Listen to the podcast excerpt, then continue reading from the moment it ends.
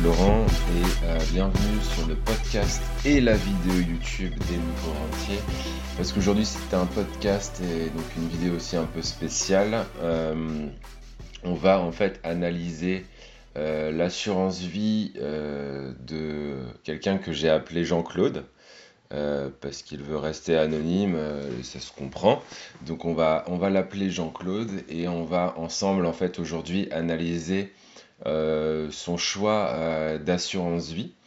Euh, donc Jean-Claude a voulu commencer tranquillement la bourse. donc son portefeuille actuellement est de 300 euros, donc c'est pas une somme qui est énorme.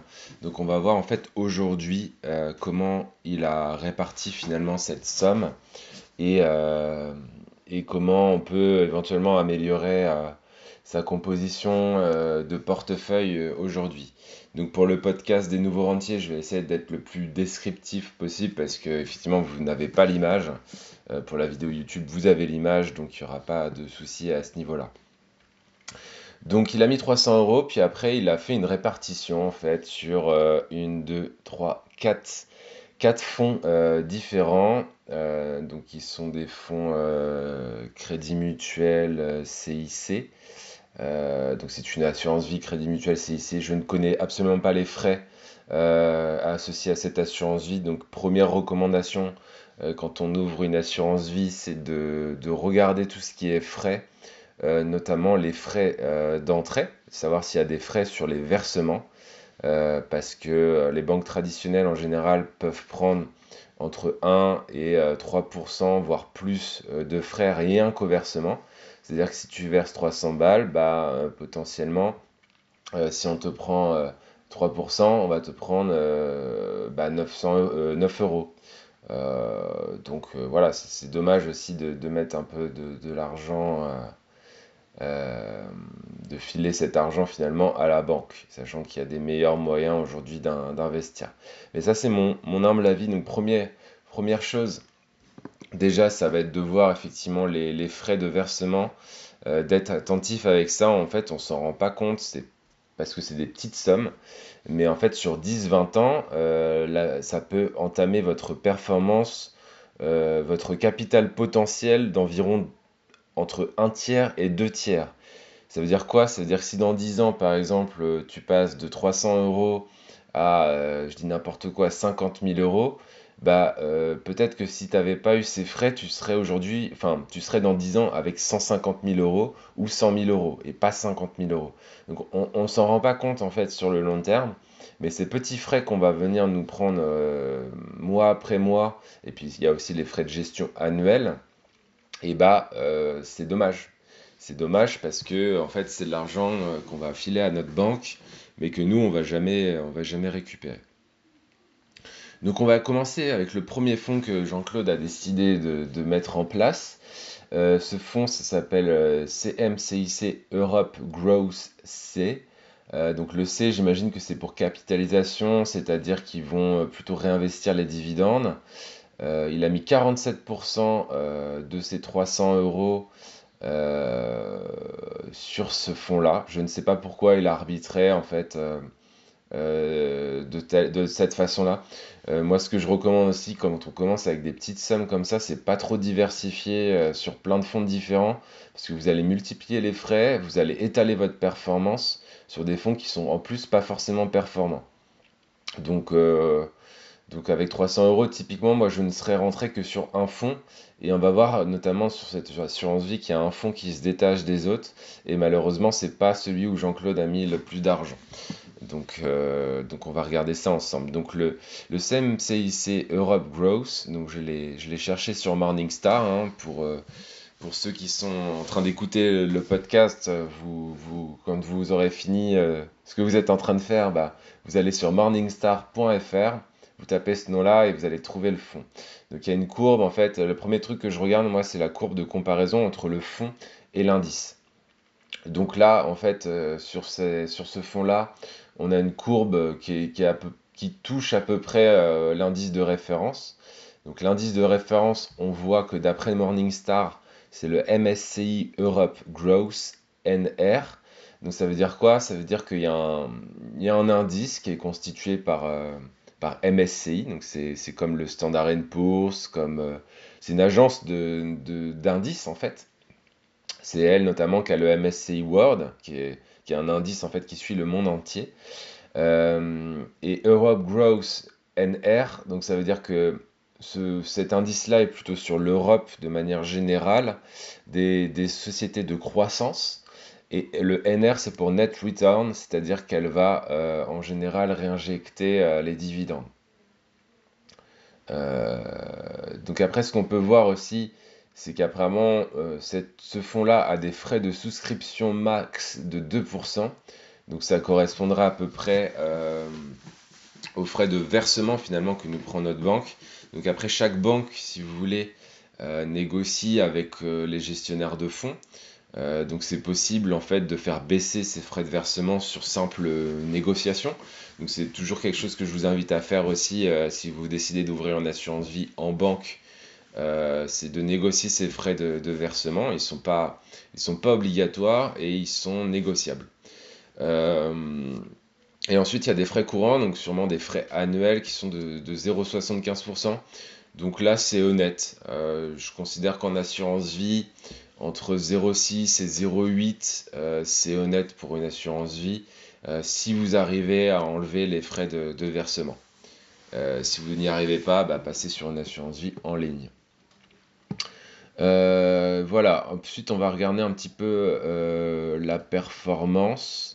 Donc sur 5 ans annualisés, c'est un fonds qui fait 5,88% donc il sous-performe la bourse de manière générale, hein, puisque la bourse va avoir plutôt tendance à taper du euh, entre 7 et 10%, euh, surtout avec les dividendes. Euh, donc clairement ça sous-performe, ça sous-performe la bourse. Hein. On va regarder un petit peu. donc qu'est-ce qu'il y a dans les 5 premières lignes? On a du Air Liquide, du Lonza, du Banque de l'Allemagne. Euh, donc c'est 63% eurozone, 23% euh, Europe sauf euro, 6% sur le Royaume-Uni. Euh, on ne sait pas pourquoi il y a du Moyen-Orient et des États-Unis quand même. Alors que c'est un fonds qui s'appelle Europe. Mais bon, c'est toujours un petit peu des, arrangements ou des, lignes qui, sont passées pour dynamiser peut-être un petit peu le portefeuille. Euh, donc voilà, pour résumer, c'est pas un fonds qui est forcément intéressant. Euh, alors il suit bien son indice de référence, euh, même s'il a été en dessous quand même sur, l'année 2019, il a, il a raccroché le wagon, on va dire. donc ça, ça va. par contre, attention aux frais. Attention aussi à la sous-performance, parce que clairement, 5,88 sur 5 ans, c'est pas beaucoup. Hein, c'est en dessous de ce qu'on peut faire en bourse. Euh, donc euh, voilà, je suis pas, je suis pas convaincu par ce fonds. Euh, et je suis pas convaincu dans le sens aussi où Jean-Claude n'a que 300 euros. Donc quitte à mettre 300 euros, autant les dynamiser au max. En plus, de toute façon, il est sur des répartitions qui sont 100% actions. donc si tu es surpensant en action et du coup tu prends le risque finalement d'investir sur les actions parce que les actions c'est ce qui est le plus volatile, hein, euh, bah autant dynamiser au maximum ton portefeuille quoi. Et là c'est pas le cas. Euh, ça m'amène à la comparaison aussi souvent en fait quand on est français on veut investir sur l'Europe ou sur la France. Euh, pour moi, c'est une erreur parce que euh, là, je vous montre, alors pour, ceux qui sont sur le podcast, je montre la différence de croissance sur le long terme entre le CAC 40 avec dividendes réinvestis et le SP500, qui est le plus gros indice américain aujourd'hui avec les 500 plus grosses capitalisations américaines. Donc il y a une différence en fait sur, sur Google, il commence au 31 juillet 2009 euh, et il s'arrête donc aujourd'hui euh, en décembre 2020. Le CAC 40 euh, dividende réinvesti fait 140%, le Standard Poor's fait 275%. Donc pour moi c'est une erreur déjà d'investir uniquement sur, sur l'Europe ou sur la France parce que de toute façon en fait ça fait moins bien que les États-Unis. Donc du coup, on va pas forcément privilégier non plus des fonds qui vont suivre uniquement, uniquement l'Europe. Donc voilà, deuxième point noir sur ce fonds-là. Ensuite, on va passer au fonds suivant. Donc, c'est le CMCIC France C. Euh, alors, celui-là, du coup, euh, clairement, en fait, il sous-performe en fait, son indice de référence qui est euh, le CAC 40 NR, donc Net Return.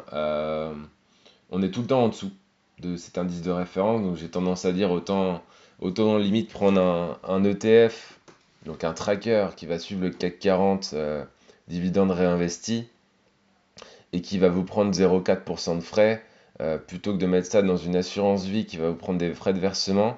Là, apparemment, les frais courants sont de 1,98%, ce qui explique aussi la sous-performance du fonds par rapport à l'indice, parce qu'en prenant 2% de, frais annuels, bah forcément, en fait, ils ne peuvent pas atteindre la performance de, de leur indice de référence. 100% euh, France, donc euh, ben, je viens d'expliquer que c'était euh, à mon sens une erreur, et on le voit, hein, sur 5 ans il fait 4% annuel, sur 10 ans il fait 5% annuel, donc il sous-performe le, marché action, c'est clair et net. donc pour moi c'est pas un fonds, c'est pas un fonds très intéressant à mettre à mettre en portefeuille. Euh, je vais pas m'étaler plus du coup euh, sur ce fonds-là.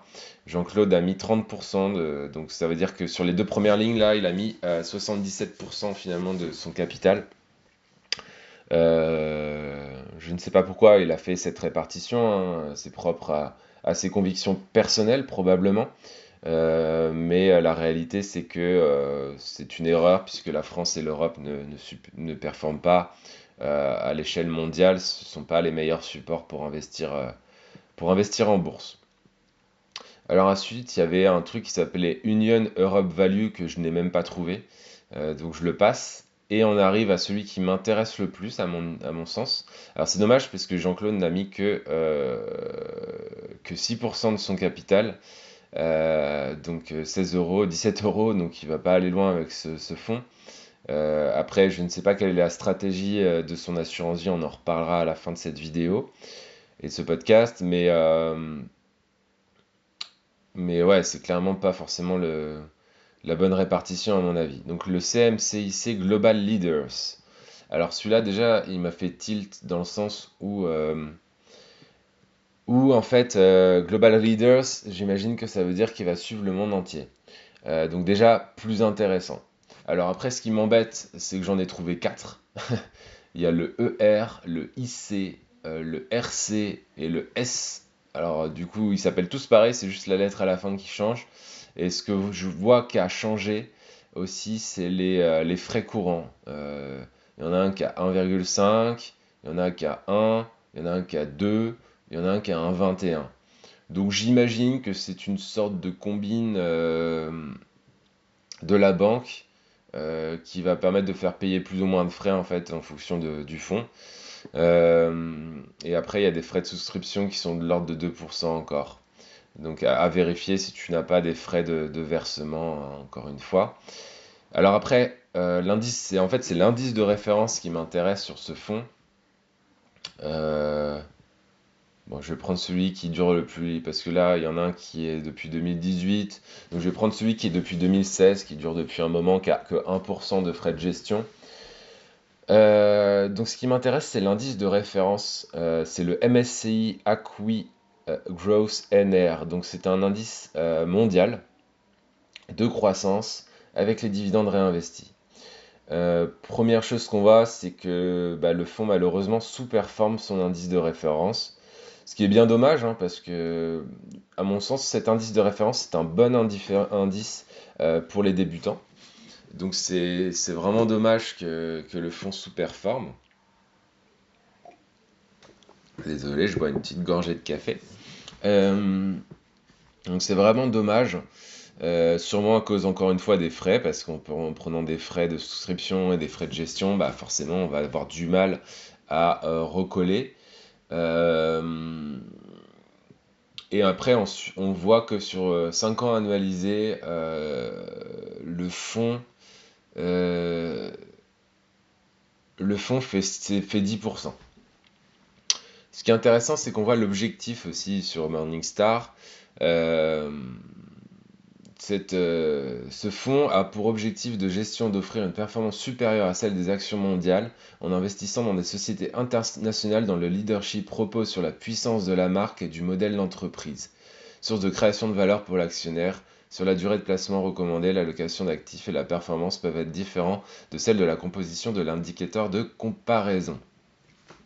Donc ce qu'on nous dit, c'est que l'objectif de ce fonds, c'est de faire mieux que son indice de, référence, euh, mieux que le monde en fait.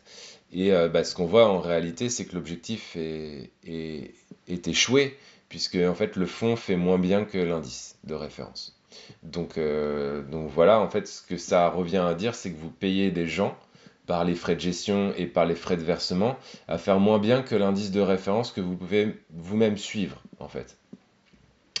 Euh, donc c'est le comble de l'assurance vie et de la finance, hein. c'est que en fait il y a des gens qui vous, prennent des, qui vous prennent des frais pour faire moins bien que leur indice de référence. Euh, donc par contre cet indice, ce fonds reste quand même assez intéressant, euh, mais c'est plus la composition et l'indice de référence finalement qui m'intéresse, vous l'aurez compris. c'est pas forcément le fonds en particulier, mais ce fonds il est à 49% sur les États-Unis, donc c'est déjà mieux parce qu'on a quand même 50% de notre portefeuille aux États-Unis qui est quand même le leader mondial euh, encore aujourd'hui. 17% euh, sur l'eurozone, 8% sur l'Asie, 6% sur le Moyen-Europe, euh, Moyen-Orient pardon, et 6% sur l'Europe sauf euro. donc ça veut dire qu'on a un peu plus de 22% sur l'Europe de manière globale et on est bien réparti à mon sens. Euh, les cinq premières lignes sont aussi intéressantes, on le voit tout de suite. Hein, banque, euh, alors je ne sais pas ce que c'est Banque euh, désolé. Ensuite, il y a Microsoft, Amazon, Apple, Thermo Fisher. Donc voilà. Donc ce qui est intéressant finalement, c'est plus l'indice de référence qui, qui offre de bonnes, de bonnes performances. malheureusement, ce fonds prend encore une fois trop de frais, ce qui fait que ce qui fait que finalement la, performance n'est pas forcément au rendez-vous. Donc pour finir pour l'assurance vie de, Jean-Claude, bah, clairement moi ce que je ferais c'est de vérifier euh, les, frais les frais de versement, les frais de gestion et euh, rebalancer euh, ton allocation en mettant, en mettant, si tu veux garder ton assurance vie, en mettant 100% de ton, surtout que tu as un petit montant, donc ça sert à rien de diversifier, de mettre 100% sur le Global Leaders parce que, à mon sens, c'est le meilleur fonds euh, euh, parmi ceux que tu as choisis. Euh, donc voilà, un petit mot justement sur l'indice de référence qui est le MSCI Acqui Growth. Donc c'est un, c'est vraiment un indice qui peut être intéressant à mettre en portefeuille. Je vais aller vous chercher la fiche. donc, alors c'est là où on va pouvoir comparer. Euh, par exemple, là, voilà, sur les cinq dernières années en annualisé, l'indice de référence fait 15,80%. Donc c'est une très bonne performance. Par contre, le fonds qui suit cet indice fait 10%. Donc en fait, les 5% d'écart, bah, vous les donnez à la banque. Voilà. Donc attention à ça, euh, parce que sinon vous allez... Euh, sur le long terme, ça peut, ça peut vraiment être dommage, quoi. On voit que cet indice aussi, euh, sur le long terme, en annualisé, fait 12% euh, par an sur les 10 dernières années. Donc c'est une très bonne, à mon sens, c'est une très bonne performance hein, en bourse. Dès qu'on dépasse 10% euh, annuel, pour moi, c'est une bonne performance. et surtout, vous n'avez rien à faire, quoi. Vous suivez cet indice et puis vous attendez, en fait. Et en fait, c'est MSCI, c'est la société MSCI qui est composée d'experts qui va, qui va travailler pour vous et qui va mettre en portefeuille bah, les, leaders euh, de la croissance mondiale. Donc on voit que le top 10 euh, de cet indice-là, c'est Apple, Microsoft, Amazon, Facebook, Google, Alibaba, Tesla, euh, Tencent Holding, je ne sais pas ce que c'est, et Taiwan Semiconductor, j'imagine qu'ils font des trucs pour, pour les téléphones portables. Cet indice est constitué de 1300 sociétés. Donc ça veut dire que si vous mettez votre argent là-dessus, vous investissez directement sur 1300 sociétés, ce qui serait complètement impossible avec les 300 euros de Jean-Claude. Euh, voilà. Donc un, très, bon, très bon indice. moi je connaissais le MSCI World qu'on voit, qu'on voit aussi s'afficher là. Mais le MSCI World finalement fait un petit peu moins bien, il fait 10,80%. Euh, et, on, a aussi depuis 1996, euh, euh, donc MSCI World fait 7,33% et le ASCII Growth fait 7,84%. Donc c'est très très bien. C'est très très bien parce qu'on est diversifié sur le monde entier et on fait des performances qui sont un petit peu supérieur finalement au Standard Poor's 500. Donc c'est vraiment top. Euh, pour un investisseur débutant qui n'a pas beaucoup de fonds, je, vous recommanderais euh, vraiment de mettre 100% sur ce type d'indice. Euh, ça vous évite de la prise de tête et puis vous ferez une très très bonne performance sur le long terme s'il n'y a pas trop de frais. Donc voilà ce que je peux en dire. Donc ma conclusion, ça serait bah, encore une fois, quand vous investissez sur une assurance vie, bah, faites attention, euh, faites attention aux frais. Et euh, faites attention aussi, en, du coup, en regardant effectivement sur Morningstar, c'est une bonne idée, euh, bah, comparer finalement le fonds avec son indice de référence. Et, et comme ça, vous pouvez trouver des petites pépites d'indice de référence que derrière, vous pouvez investir en tant que particulier sur un tracker. Donc un tracker en fait qui suivrait euh, le MSCI. Euh, on va voir s'il y en a un par exemple. On peut aller plus loin. Hein. On va chercher euh, tout simplement s'il y a des ETF qui font ça. Donc là, je vais sur Morningstar encore une fois et je vais chercher finalement s'il y, a des trackers qui suivent cet indice pour pouvoir en fait tout simplement rajouter ce tracker en portefeuille.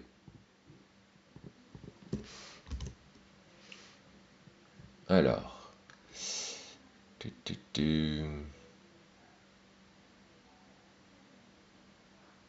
Alors, il y, a deux trackers Lixor qui, doivent s'en rapprocher.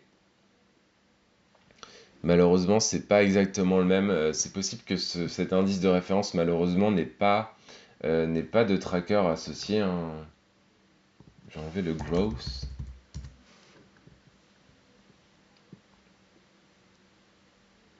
Bon, faudrait, faudrait aller un peu plus dans le détail de, chercher, mais euh, je pense qu'il y a moyen, à mon avis, de, trouver un, un tracker en, euros qui, fait ça. Euh, ouais, mais le growth, en fait, je pense que le growth, c'est un nouveau. Et euh, il n'a pas forcément encore euh, d'indice de référence en fait. Donc ce qu'on voit là par exemple, c'est que le Lixor MSCI All Country World, euh, il a 0,45% de frais annuels. Donc déjà vous divisez vos frais par... et il n'y a pas de frais d'entrée, puisque si vous achetez ça sur un, PEA ou un compte titre, en fait, vous n'aurez pas de frais d'entrée. Donc après, l'étape d'après, ça va être de trouver quelque chose qui est compatible PEA. En plus, ce tracker est, tout récent. Euh, donc c'est euh, ouais, donc c'est le MSCI Acqui Net Return, c'est pas le. Euh, donc à, mon, à ma connaissance, en fait, c'est pour ça que j'en avais pas entendu parler, c'est qu'il n'y a pas forcément de, de trackers qui suivent le MSCI Growth. par contre, il y a sûrement il y a plein de trackers qui suivent le MSCI World et c'est vraiment quelque chose que je recommande aux débutants et ça vous fera un peu plus de 7% annuel et sans prise de tête. Après, bien sûr, il y a des stratégies euh, telles que celles que j'enseigne en fait, qui, vont permettre de, baisser, euh, parce que là, vous êtes, même si vous faites ça, vous êtes 100% action. Et ça, pour moi, c'est le problème, parce que si vous êtes 100% action, bah, si vous traversez 2008, vous prenez moins 30% dans les dents. Euh, si vous prenez la crise du coronavirus, vous, perdez moins 30%. Euh, donc en fait l'idée derrière ça c'est pourquoi pas rajouter ça en portefeuille, mais avoir une vraie stratégie d'investissement long terme euh, avec de la diversification sur plusieurs classes d'actifs. Euh, ou alors utiliser une méthode comme ma méthode, la méthode RSR, qui va vous permettre en plus de dynamiser encore plus votre capital et de monter à, à 20% annuel. Donc voilà. Bah, écoutez, merci d'avoir suivi euh, cette vidéo et euh, ce podcast euh, jusqu'ici. Si vous voulez en savoir plus, plus sur la méthode RSR, bah, vous vous inscrivez au club privé des nouveaux rentiers et vous aurez l'opportunité en fait de prendre un rendez-vous personnel avec moi où je vous expliquerai tout ça. Et, et voilà, c'est tout pour aujourd'hui. J'espère que cette analyse d'assurance vie vous aura plu. Et moi, je vous dis à bientôt pour une nouvelle vidéo ou un nouveau podcast. Ciao, ciao, ciao